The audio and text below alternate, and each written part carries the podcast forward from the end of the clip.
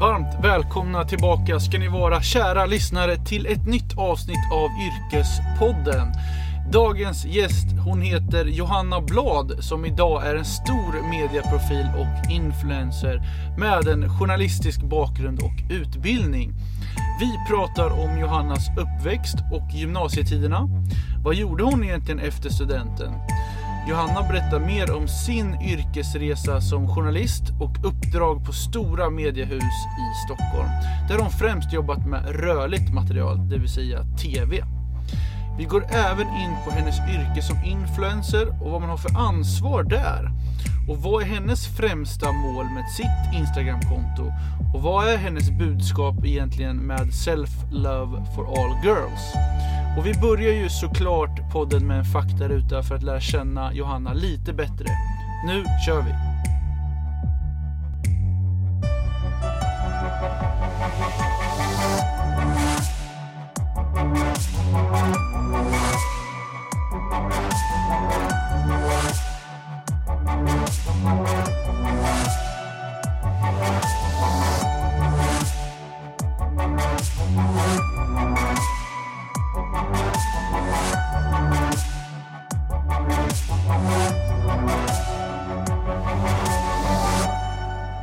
Men jag säger eh, välkommen till Yrkespodden Johanna.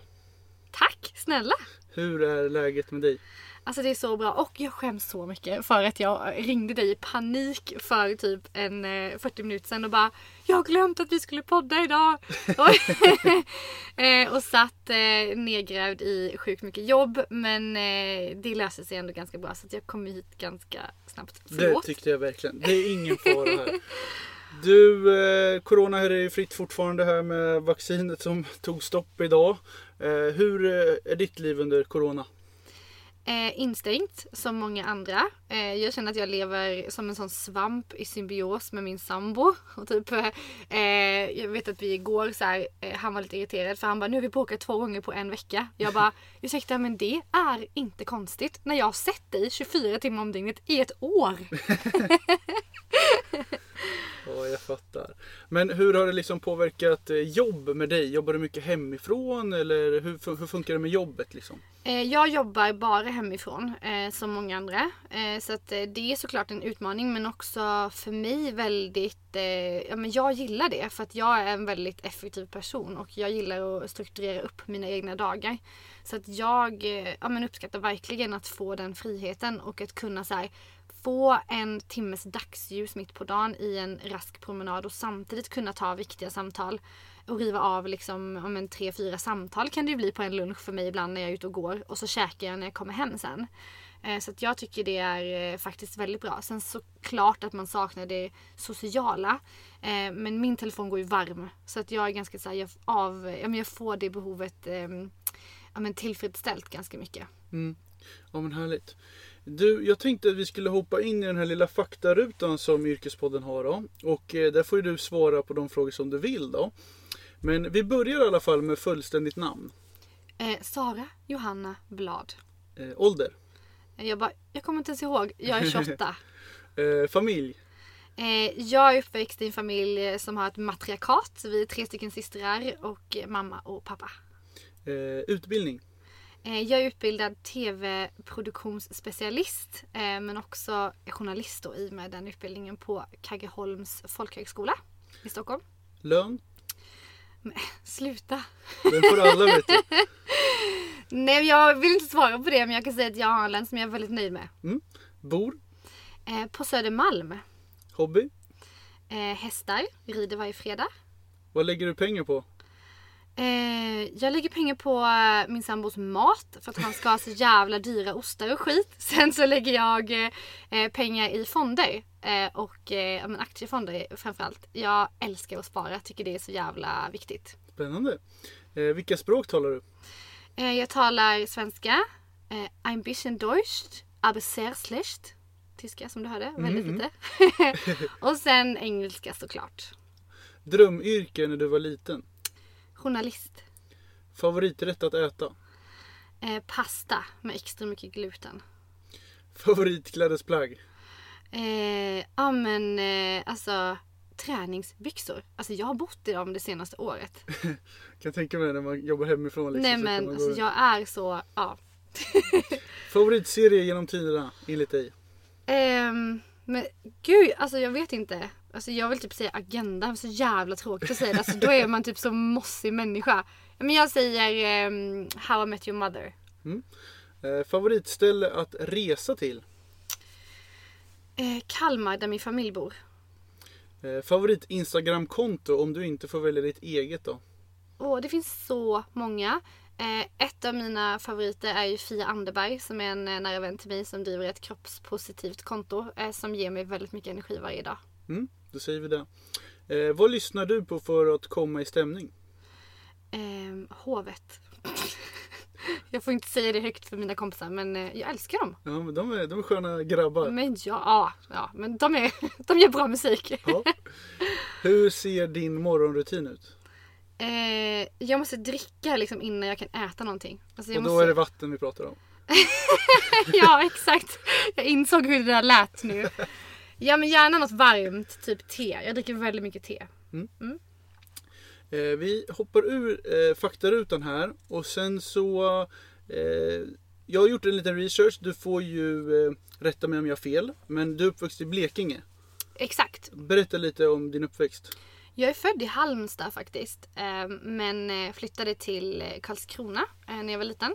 Så där är jag uppväxt och har gått Eh, men jag sökte in på eh, mediagymnasiet och de hade faktiskt en inriktning som var textkommunikation. Som var ganska så här, det fanns inte på så många ställen. Så att jag började redan då skriva och eh, liksom, men, riktade in mig på min dröm att bli journalist. Var kommer den här journalistdrömmen ifrån? Eh, om man får fråga. Men I min familj så har vi alltid skrivit väldigt mycket. Eh, mamma har skrivit extremt mycket även om inte hon har jobbat med det. Eh, min stora syster och jag, jag kommer ihåg att vi eh, när vi fick datorer när vi var små, när det började komma, eller vi hade väl en sån här stationär som man kopplade upp sig på i köket. Då började vi båda skriva så här långa berättelser i Word. Eh, och sen så började vi skriva så här att vi skulle liksom dela på en och skriva en bok ihop typ när vi var liksom, hon är fem år äldre än mig. Så att eh, hon är en av mina största förebilder i livet och hon eh, ja, men, inspirerade väl verkligen mig att eh, utveckla skrivandet och satsa på det. Jobbar hon också som journalist idag eller vad gör hon? Nej, hon är faktiskt lärare eh, men eh, skriver också jättemycket. Så att hon håller på att skicka in eh, ja, men, några böcker som hon har skrivit till förlag just nu. Så att hon, vi kommer se henne i en bokaffär snart. Oj, vad kul. Spännande. Ja, Men det blev alltså medialinjen då på gymnasiet. Det var ett självklart val, eller hur var, hur var gymnasietiden? Ja men jag flyttade ju liksom i och med att jag hade bott ett tag i Halmstad och sen flyttade vi tillbaka till Karlskrona så eh, kom jag liksom in ganska ny i, i gymnasiegänget och kände inte så många. Eh, men, eh, men det var alltså sjukt kul. Jag tänker tillbaka på min gymnasietid som att den var väldigt, eh, ja men eh, man hade hela livet framför sig och det var så här, allt är möjligt typ. Även om Karlskrona är en liten, liten, liten håla. Så var det ändå ja, men jättekul. Och det beror väl också mycket säkert på lärarna man hade. Eh, som jag tyckte var väldigt bra. Mm. Ja men härligt. Du, när man tar studenten så står man ju inför en jäkla massa val. Eh, man vet inte riktigt vad man ska göra. Om man ska eh, börja jobba eller om man ska resa eller om man ska plugga vidare. Vad gick genom ditt huvud eh, när du tog studenten? Ja men jag har alltid varit väldigt, väldigt målinriktad. Så att medan många andra i min årskull drog ut och, och liksom ville resa eller bara jobba ihop pengar. Så var jag väldigt inriktad på så här, jag ska till Stockholm och bli journalist. Och då var jag så här, men jag, jag visste inte hur jag skulle börja liksom. Och då fanns det ju lokaltidningen i Karlskrona, Blekinge Läns Tidning. Så när vi hade praktik eh, några veckor i, i sista året i gymnasiet så tjatade jag mig in på Blekinge Läns Tidning och de tar ju inte emot gymnasiepraktikanter i vanliga fall utan de tar ju bara emot högskole högskolepraktikanter. Men jag fi- fick in en fot där och eh, lyckades att eh, få praktik och blev kvar sen och fick jobb efteråt. Så att jag jobbade ett år på Blekinge Läns Tidning och var runt och jobbade på deras lokalredaktioner i Karlshamn och Ronneby och överallt. Och det var ju, ja, men det var ju då jag var så här hooked. Bara, det är det här jag ska göra. Spännande. Men du, Kaggeholms fo- folkhögskola, den här journalistutbildningen, är den en treårig eller hur, hur ser den ut? Det är en tvåårig utbildning. Okej. Eh, så att, och på den tiden när jag pluggade så låg skolan ute på Ekerö. Eh, så att eh, det var verkligen i världens ände. Det tog liksom två timmar att åka till Plattan in i, i liksom centrala Stockholm. Så att eh, det blev att vi var, vi, jag bodde ju där ute på ett internat i så här små röda hus. Liksom. och det var också så här alla folkhögskolor måste ha en huvudman eh, och i det här fallet så var det Pingstkyrkan. Så att Okej. det fanns en kristen anda även om inte journalistutbildningen var ju fristående såklart. Men, men många som bodde på internatet var ju liksom kristna och det var väldigt så här, vi dricker inte här. Så att jag satt ju liksom i, i studion och vi höll på att prodda massa jävla men, tv, humorsketcher och, och höll på liksom och ja, men bara producerade tv under de här, det här året som vi bodde där ute. Så det var ju hur kul som helst och jävligt givande. Gud, du hör ju, jag är absolut inte kristen. Nej men eh, det, det är lite intressant att höra liksom. Du flyttade upp till Stockholm då. Det måste ju ändå varit en resa i sig. Att, eh, hur var liksom första tiden i Stockholm? Ja men det var ju på landet för jag bodde ju på Ekerö då. Sen andra året så flyttade vi in till stan eh, och började pendla liksom ut. För då hade man ju praktik och det var ju lättare. Man behövde inte vara på skolan varje dag. Men alltså det var ju så häftigt. Jag kommer ihåg att jag var så här lilla, jag är fortfarande en småstadstjej, det kommer jag alltid vara. Men det var ändå lilla Johanna som vad var jag då? 2021? Jag minns inte någonstans där och liksom kom upp till stora Stockholm och kände bara eh, jag lever ju min dröm nu och det är ju den bästa känslan som man kan uppleva så här. Jag har uppnått ett mål som jag har liksom eh, haft väldigt länge. Det är ju det är värt all, allt det som man kämpar för fram till målet. Fan vad kul att höra. Men du, eh, vi kan väl börja lite med också när du var klar där eh, med journalistutbildningen. Då var det ju dags att börja jobba lite som journalist. Så du kan väl berätta lite vad liksom dina första jobb och dina första uppdrag var? Ja, men jag eh, hade ju praktik på eh, Aftonbladet TV och det var ju då när liksom webb-tv började slå igenom i Sverige.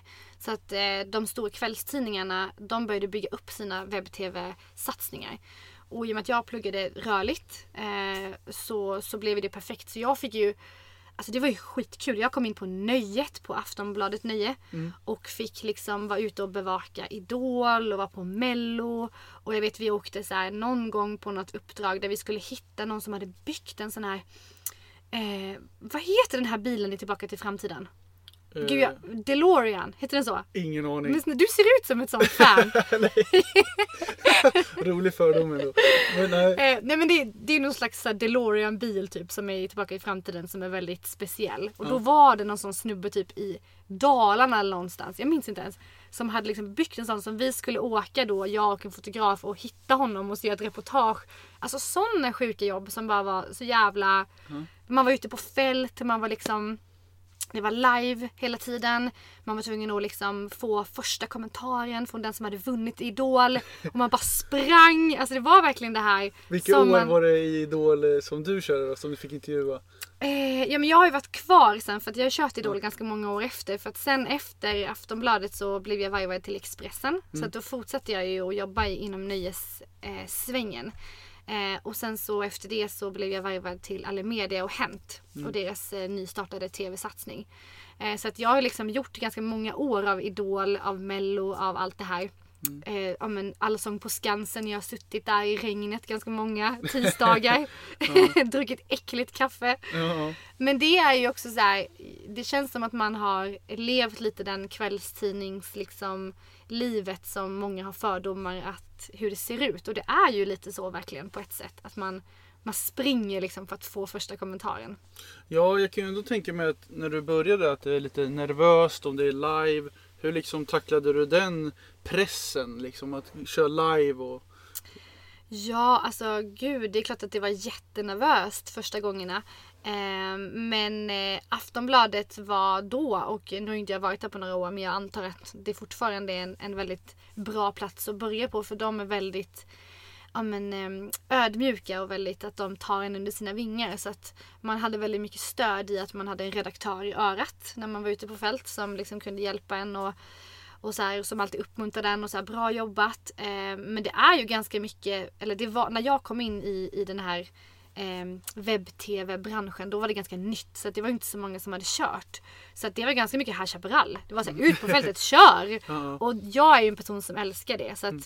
jag tror att så här, det blir väl lite utrensning utrensningsfunktion av sig själv liksom. Utan de som passade inom att vara framför kameran och som gillade det, de var ju kvar.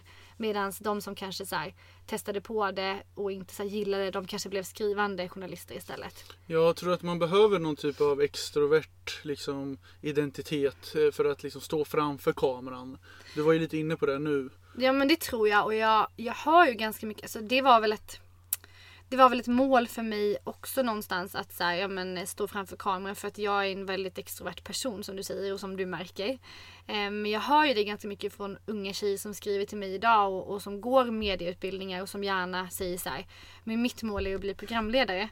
Och um, jag har ju varit det och det är ju alltså, fantastiskt roligt men eh, det är också så här det finns ju väldigt många andra roller inom journalistyrket som också är roliga och som man inte ska så här, men, eh, eh, glömma eller missa för att man bara riktar in sig på att vara programledare. Men eh, det där är lite kul när du var inne på det. För jag har också haft så här mycket folk som både skrivit och också som kompisar till mig som har sagt att de har haft en dröm att vara programledare. För det är, liksom, det är så glorifierat att man får se programledare på TV4 och SVT i alla de här studiosarna. Och, och det känns ju som att det är ju inte riktigt, eller nu ska vi gå in liksom på just din utbildning. Är det liksom den utbildningen som är den perfekta utbildningen för att bli en programledare? Eller vad, vad, vad tar du liksom med dig i bagaget? Ja men eh, tv-produktionsutbildningen är jättebra om man vill bli programledare. Eh, men eh, jag tror också att man ska inte så här, för som du säger så är det ganska glorifierat det här med att vara programledare. Så att vill man det och gillar man och så här, eller man, om man tror att man gillar att stå framför kameran, då tycker jag att man ska testa innan man riktar in sig för mycket på det. För att annars finns ju risken att man går en utbildning under två år och kanske inte engagerar sig så mycket i redigering, i producerandet, i de andra delarna som finns. Och så kommer man ut och ställer sig framför kameran och så får man ångest. För vissa känner att vissa får ju väldigt mycket stress av att stå framför kameran och känner bara det här var ju inte så jävla kul. Jag har exempelvis tagit ett steg tillbaka nu och är ju inte framför kameran längre. Kommer du vara framför kameran igen eller känner du att det får tiden avgöra? Eh, ja, jag kommer vara framför kameran igen. Jag har Ja. faktiskt ett väldigt spännande projekt som än så länge är hemligt men som jag kan tisa om nu att jag kommer vara framför kameran igen. Okej, spännande. Är det inom kort här, det här året eller? Det här året. Om allt går som det ska. Men Ja. det är ju... Man vet ju aldrig i den här branschen. Ja, exakt. Ja, spännande. Jo, faktiskt när du är inne just på det här att vara programledare så sa du, du har ju varit programledare och du har ju drivit Bladsbikt som gick på Via Free. Och det här var ju ett samarbete med Hänt Extra TV, du får rätta mig om jag har fel. Ja, det är ju egentligen bara Hänt, Hänt Ja. TV för att Hänt Extra är ju en fristad, det är ju en papperstidning. Ah, Eh, och jag jobbade med Hänt och det är många som blandar ihop för att de heter ju samma. Men Hänt.se är ju en helt annan sak än Hänt Extra skulle jag säga eftersom att den är mycket mer riktad mot yngre, mycket mer, det är en annan tonalitet. En digital produkt egentligen. mm, jag fattar. Men du kan väl berätta lite, vad kommer det här Bladsbikt, vart fick du den idén ifrån och eh, hur eh, rullade den idén vidare till att bli verklighet? Bladspikt är ju ett eh, eftersnacksprogram till Paradise Hotel.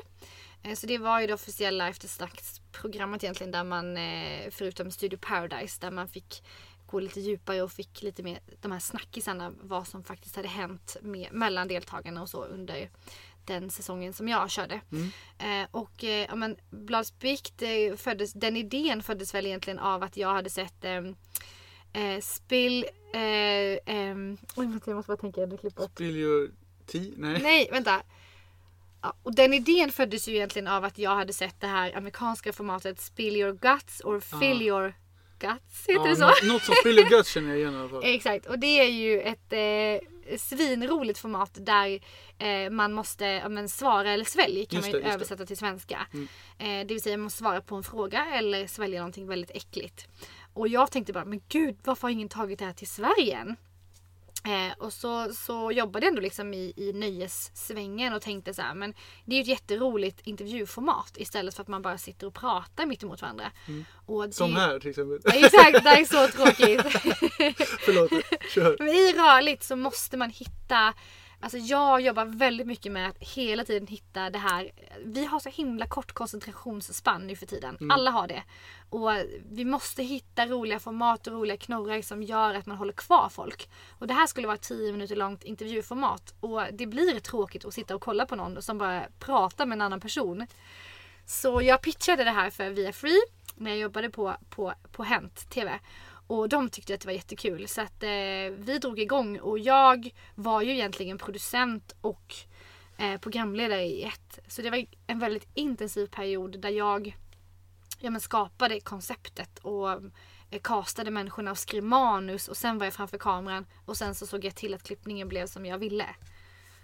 Så du fick liksom du fick eh, vara både eh, liksom, projektledare och ledare och göra allt. Ja, lite så. Även om vi hade jätteduktiga projektledare med oss från Via Free. Och jag hade jätteduktiga ja, men, klippare och filmare och så. Som, alltså, vi var ju ett team. Men eh, det var ju jag som var ansvarig för att det skulle bli så som vi hade lovat till Via Free. Och det är en stor aktör så att man måste ju verkligen säkerställa att kvaliteten och innehållet håller det som, som vi hade pitchat in i första stadiet. Och hur länge hade du Blad Blitz? Var det en säsong eller var det flera säsonger? Vi gjorde faktiskt bara en säsong för att sen så eh, gick jag vidare inom företaget Alimedia och eh, till, jag började jobba med kommersiellt innehåll. Eh, för att jag tyckte det var så roligt med de här större projekten. Så jag fick lite blodad tand där. Eh, annars är ju nöjesbranschen och eh, webb-tv-sidan som jag hade varit tidigare på ganska snabba puckar. Det är ju ganska mycket en livesändning per kväll. Det är ganska mycket en intervju där, ett klipp där. Eh, det är daglig basis. Medan om man jobbar med kommersiellt innehåll som jag gör nu, då är det längre. Hej hörni, Jens här från Yrkespodden. Hoppas ni tycker om podcasten och se till att prenumerera på Yrkespodden i din poddapp. Det finns på Spotify, iTunes, Acast, Soundcloud. Ja, ni vet, där alla poddar finns. Jag finns också på LinkedIn, Jens Jangdin, och även på Instagram, där jag också heter Jens Jangdin.